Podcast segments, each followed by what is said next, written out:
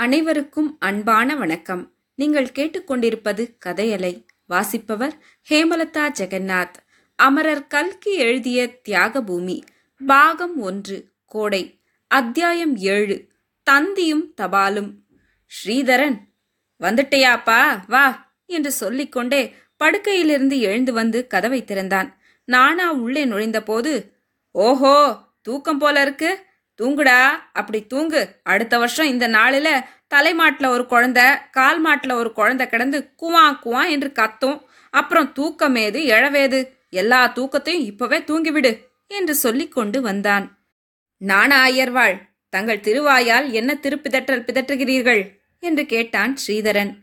நானா பிதற்றுகிறேன் இப்ப என்ன பந்தயம் கட்டுற? முத முதல்ல உனக்கு ரெட்ட பிள்ளை தான் பிறக்க போகிறது என்கிறேன். சரி பிறக்கட்டும். அப்புறம்? நானும் பார்த்தாலும் பார்த்தா உன்னை போல அமுக்கனை பார்த்ததே இல்லடா ஸ்ரீதரா. கல்யாணம் நிச்சயமாச்சுன்னு சமாச்சாரம் வந்தா உடனே கல்யாணமா? யாருக்கு? என்று கேட்டான் ஸ்ரீதரன். சரியா போச்சு. அடையழவே எனக்கா கல்யாணம்? என்றானாம் ஒருவன்.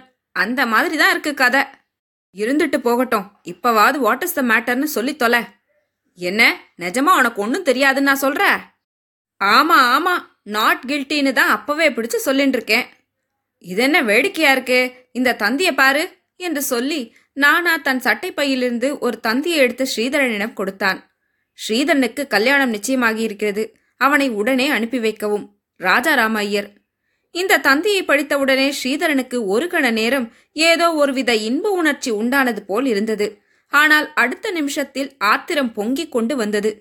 எனக்கு கல்யாண நிச்சயம். ஆனால் என்ன ஒரு வார்த்தை கேட்கவில்லை. சபாஷ் என்று மனதிற்குள் சொல்லிக் கொண்டான் தந்தி கூட எனக்கு இல்ல நானாவுக்கு என்று எண்ணிய போது அவனுடைய கோபம் அசாத்தியமாயிற்று.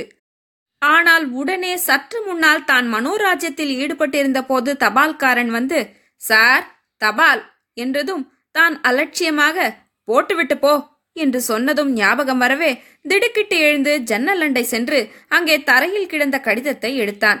அதில் நாலு மூலையிலும் மஞ்சள் தடவியிருந்தது இதையெல்லாம் பார்த்து கொண்டிருந்த நானா ஏண்டா உலக்க? கல்யாண கடிதாச கூட பிரிச்சு பார்க்காமலா தூங்கிட்டு இருந்த என்றான். ஸ்ரீதரன் நானாவை சிறிதும் பொருட்படுத்தாமல் பரபரப்புடன் உரையை உடைத்து உள்ளிருந்த கடிதத்தை பார்த்தான். அவனுடைய தகப்பனார் ராஜாராம ஐயரின் கடிதம்தான். கடிதம் எழுதியிருந்த தோரணையில் அவர் தம் பேரில் அதிகமாக பொறுப்பை சுமத்திக் கொள்ள இஷ்டப்படவில்லை என்பது தெளிவாயிருந்தது. இந்த வருஷம் எப்படியும் உனக்கு கல்யாணம் செய்துவிட வேண்டும் என்பது உன் தாயாரின் விருப்பம். இனிமே தாமதிப்பது உசிதமில்லை என்பதுதான் என் அபிப்பிராயமும். ஆகவே கூடிய வரையில் எல்லாவற்றிலும் ஸ்லாக்கியமாய் தோன்றிய இடத்தில் கல்யாணம் நிச்சயம் செய்திருக்கிறோம். நாலாயிரம் ரூபாய் வரதட்சணை பேசி ஆயிரம் ரூபாய் அட்வான்ஸ் வாங்கியாகிவிட்டது. இதை படித்ததும் ஸ்ரீதரனுக்கு தலையில் போட்டுக்கொள்ளலாம் என்று தோன்றியது. அப்பாவுக்கு கூடவா புத்தி இப்படி போக வேண்டும்? மேலே ராஜாராம ஐயர் எவ்வளவு ரூபாய்க்கு பித்தளை பாத்திரம் வெள்ளி பாத்திரம் வாங்கி வைக்கிறார்கள்? பெண்ணுக்கு நகை என்னென்ன போடுகிறார்கள்? மாப்பிள்ளைக்கு உடுப்புக்கு எவ்வளவு ரூபாய் கொடுக்கிறார்கள்? மேற்கொண்டு என்னென்ன செய்வதாக சொல்லியிருக்கிறார்கள் என்பதையெல்லாம் விவரமாக எழுதியிருந்தார். கடைசியில் இந்த விவரமெல்லாம் உனக்கு அவசியம் எழுத வேண்டும் என்று உன் தாயார் சொன்னதன் பேரில் எழுதியிருக்கிறேன்.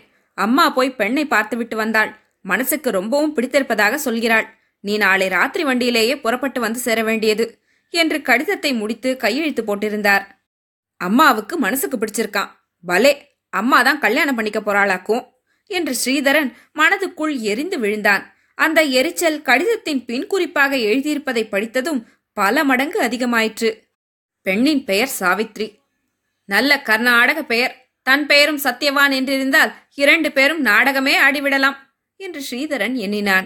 தகப்பனாரின் பெயர் சம்புசாஸ்திரி. அவர்களுக்கு புதுச்சத்திரம் ஸ்டேஷனுக்கு அருகிலுள்ள நெடுங்கரை கிராமம். பரம்பரையாக வைதிக குடும்பம். குலங்கோத்திரத்தில் அப்பழுக்கு கிடையாது. இதையும் உன் தாயார் எழுதச் சொன்னாள். ஸ்ரீதரனுக்கு அழுகையே வந்துவிடும் போல் இருந்தது. பேஷ் நல்ல இடம் பார்த்தார்கள். போயும் போயும் கடைசியில ஒரு பட்டிக்காட்டு சாஸ்திரி பெண் தானா கிடைத்தது? இந்த தடிய நானாவுக்கு பிராமணார்த்த சாஸ்திரியின் பிள்ளைக்கு பெரிய வக்கீல் வீட்டில கல்யாணம். தனக்கு பட்டிக்காட்டு சாஸ்திரி வீட்டில் கல்யாணம். பரம்பரை வைதீகமா? சிவ சிவா. அப்பம் அடையிலேயே மூழ்கியவர் போல இருக்கு. கடிதத்தை கோபமாக தரையில் விட்டெறிந்தான் ஸ்ரீதரன். அவன் அதை படித்துக் கொண்டிருந்த போது சார்ல்ஸ் காவியின் நாவலை புரட்டி கொண்டிருந்த நானா திடுக்கிட்டு என்னடா இது கோவம்? என்று கேட்டுவிட்டு அந்த கடிதத்தை எடுத்து படிக்கத் தொடங்கினான். நாலாயிரம் ரூபாய் வரதட்சணை என்ற விஷயத்தை படித்ததும் நானா பலே அடிச்சடா பிரைஸு நாலாயிரம் ரூபாய்? என்று ஸ்ரீதரனின் முதுகில் தட்டி கொடுத்தான்.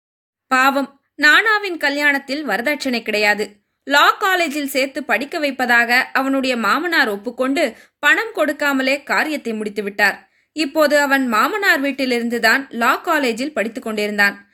டிராம் சத்தத்திற்கு இரண்டனா வேண்டுமென்றாலும் மாமனாரைத்தான் அவன் கேட்க வேண்டியிருந்தது. ஆகவே நாலாயிரம் ரூபாய் வரதட்சணை என்றதும் அவனுக்கு ஸ்ரீதரன் மேல் பொறாமை உண்டாயிற்று. இந்த பொறாமை பின்னால் சம்பு சாஸ்திரியின் பெண் என்று படித்ததும் குதூகலமாக மாறியது. சபாஷ் நெடுங்கர சம்பு சாஸ்திரி பெண்ணா? என்று நானா விழுந்து விழுந்து சிரிக்கத் தொடங்கினான். ஸ்ரீதரன் தன்னுடைய எரிச்சலையெல்லாம் அடக்கிக் கொண்டு ஏன் அவளையெல்லாம் உனக்கு தெரியுமா என்ன? என்று கேட்டான். பேஷாய் தெரியும். நெடுங்கரை சம்பு சாஸ்திரினா தஞ்சாவூர் ஜில்லா பூரா தெரியுமே. நீ கல்கத்தாவில் இருந்தவன். உனக்கு தெரியாது. மடிசஞ்சினா ஒன்னா நம்பர் மடிசஞ்சி. போராததுக்கு பஜனை வேற. பாண்டுரங்க விட்டலே என்று நாமாவளி சொல்லிக்கொண்டு குதிக்க ஆரம்பித்தாரானால் ஊர் கிடுகிடுத்து போய்விடும். ஆத்துல அம்பாள் உபாசனை நவராத்திரி ஒன்பது நாளும் பூஜை பிரமாதப்படும். அதை ஏன் கேட்கிறப்போ? ஸ்ரீதரனுக்கு வெட்கம் பிடுங்கி தின்றது. இருந்தாலும் சமாளித்து கொண்டு நல்ல வேளை நீ ஆத்துல ஆம்படையால் உபாசனை பண்றியே அந்த மாதிரி இல்லையே. நிஜமா சக்தி உபாசனை தானே பண்றார்? இருக்கட்டும் அவர் பெண்ணை கூட நீ பார்த்துருக்கியா என்ன? என்றான். நானா திடீரென்று ஆச்சரியமடைந்தவனைப் போல் ஏண்டா நிஜமா நீ பொண்ணை பார்க்கல? நீ பார்க்காமலேயா கல்யாணம் நிச்சயம் பண்ணியாச்சு? சரிதான் இப்பதான் விஷயம் தெரிந்தது. ஸ்ரீதரா உன் அப்பாவும் அம்மாவுமா சேர்ந்து உன்னை நாலாயிரம் ரூபாய்க்கு வித்துட்டாடா அவ்வளவுதான் என்றான். என்ன வித்துடுறது அவ்வளவு லேசில்ல. அது இருக்கட்டும் நீ பொண்ணை பார்த்திருக்கிறாயா சொல்லு. நன்னா பார்த்திருக்கேன். ஆனா பார்த்து ரெண்டு வருஷம் ஆச்சு. நான் பார்த்த போது ஒரு அழுக்கு பாவாடைய கட்டிண்டு மூக்க சிந்திண்டு நின்னுது. ஆனா நிஜத்தை சொல்லணுமோ இல்லையோ? அந்த பொண்ணுக்கு கண்ணு ஒரு மாதிரி. ஒன்னரை கண்ணுன்னு யாராவது சொன்னா நம்பாத ஸ்ரீதரா? அப்படியெல்லாம் ஒன்றுமில்லை. நானா சொல்லதெல்லாம் ஸ்ரீதனுக்கு வேம்பாய் இருந்தது. ஆனாலும் துணிந்து கடைசி கேள்வியையும் கேட்டுவிட்டான். அந்த ஊரில பள்ளிக்கூடம் என்கிற நாமதயம் கிடையாதே? என்றான். ஏன் கிடையாது? பொண்ணு படிச்ச பொண்ணான்னு தானே கேக்குற? ரெண்டாம் கிளாஸ் வரையிலும் படிச்சிருக்கா. பட இம் படம் கூட இம் குடம் என்றெல்லாம் எழுத்து கூட்டி படிப்பா. ஆனா ஸ்ரீதரா நான் சொல்றேன் கேளு. படிப்பாவது நாகரிகமாவது. படிப்பையும் நாகரிகத்தையும் நான் கட்டிண்டு அவஸ்தைப்படுறது போதும். எங்கேயாவது ஐந்து நிமிஷம் வெளியில போனா வீட்டில் உத்தரவு கேட்டுட்டு போக வேண்டியிருக்கு. ரெண்டு நிமிஷம் தாமதமா போனா ஏன் லேட் என்ற கேள்வி. இந்த வம்பெல்லாம் உனக்கு வேண்டாம். பேசாம உன் அம்மா அப்பா தீர்மானிச்சிருக்கிற பொண்ணையே பண்ணிக்கோ. சரி. நான் வரட்டுமா? இன்றைக்கு சினிமாவுக்கு அழைச்சிட்டு போறதா சொல்லியிருக்கேன். உடனே போகாட்டா சுலோச்சனா என்னை உசுரோட வைக்க மாட்டாள். நானா போகிற வழியில தந்தி ஆபீஸ்ல ஸ்ரீதரன் செத்து போய்விட்டான். அவனுக்கு கல்யாணம் வேண்டாம் என்று எங்க அப்பாவுக்கு தந்தி கொடுத்து விட்டு போய்விடு. சீச்சி என்னடா உளர்ற? சம்பு சாஸ்திரிய பற்றி நான் என்னமோ சொன்னேனே என்று நினைச்சுக்காத. அப்படி ஒன்றும் ரொம்ப மட்டமில்ல. நெடுங்கரையில அவர்தான் பெரிய மிராசுதாரர். பொண்ணும் அப்படி அவலட்சணமா இருக்க மாட்டா. ராத்திரியே ஊருக்கு கிளம்பி போ. வேணும்னா பொண்ணை நேரில் பார்த்துட்டு தான் கல்யாணம் பண்ணிக்குவேன்னு சொல்லு. தெரிகிறதா? பேஷாய் தெரிகிறது. ஊருக்கு போனதும் கடுதாசி போடு. ஏண்டா கல்யாணத்துக்கு நான் வரணுமா வேண்டாமா? கல்யாணம் நடந்தா கட்டாயம் வரணும். பருப்பு இல்லாமல் கல்யாணமா? நடந்தால் என்ன? கட்டாயம் நடக்கத்தான் போறது. நானும் பார்க்க தான் போறேன். உன் அம்மா பேச்ச மீறி நீ ஒரு காரியம் செய்துட்டா நான் ஒத்த காலில் நிக்க மாட்டேனா? இப்படி சொல்லிக்கொண்டே நானா வெளியேறினான். அத்தனை நேரமும் அடக்கி வைத்திருந்த ஆத்திரம் கோபம் எல்லாம் ஸ்ரீதரனுக்கு அப்போது பொத்து கொண்டு வந்தது. காகிதமும் பேனாவும் எடுத்துக்கொண்டு அப்பாவுக்கு வெகு காரமாக கடிதம் எழுதத் தொடங்கினான். ஏழாம் அத்தியாயம் முடிவுற்றது. நன்றி.